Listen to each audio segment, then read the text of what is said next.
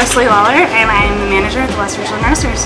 Well, it's a pretty small shop in here. We keep it very organized and very clean, stacking things as much as we can, uh, using our space as wide as we can because we don't have a lot of counter space. So being reliable, so being able to show up when people need you to, go pick up stuff when uh, things are low, being here when people are sick, being here for like your employees, your customers. So we actually have three windows total, so that kind of makes it a little bit unique. Makes it a little bit harder when it like you do have a car at each window and a walk up. But so I think that makes our store pretty unique. Um, I think the music in here is a big deal.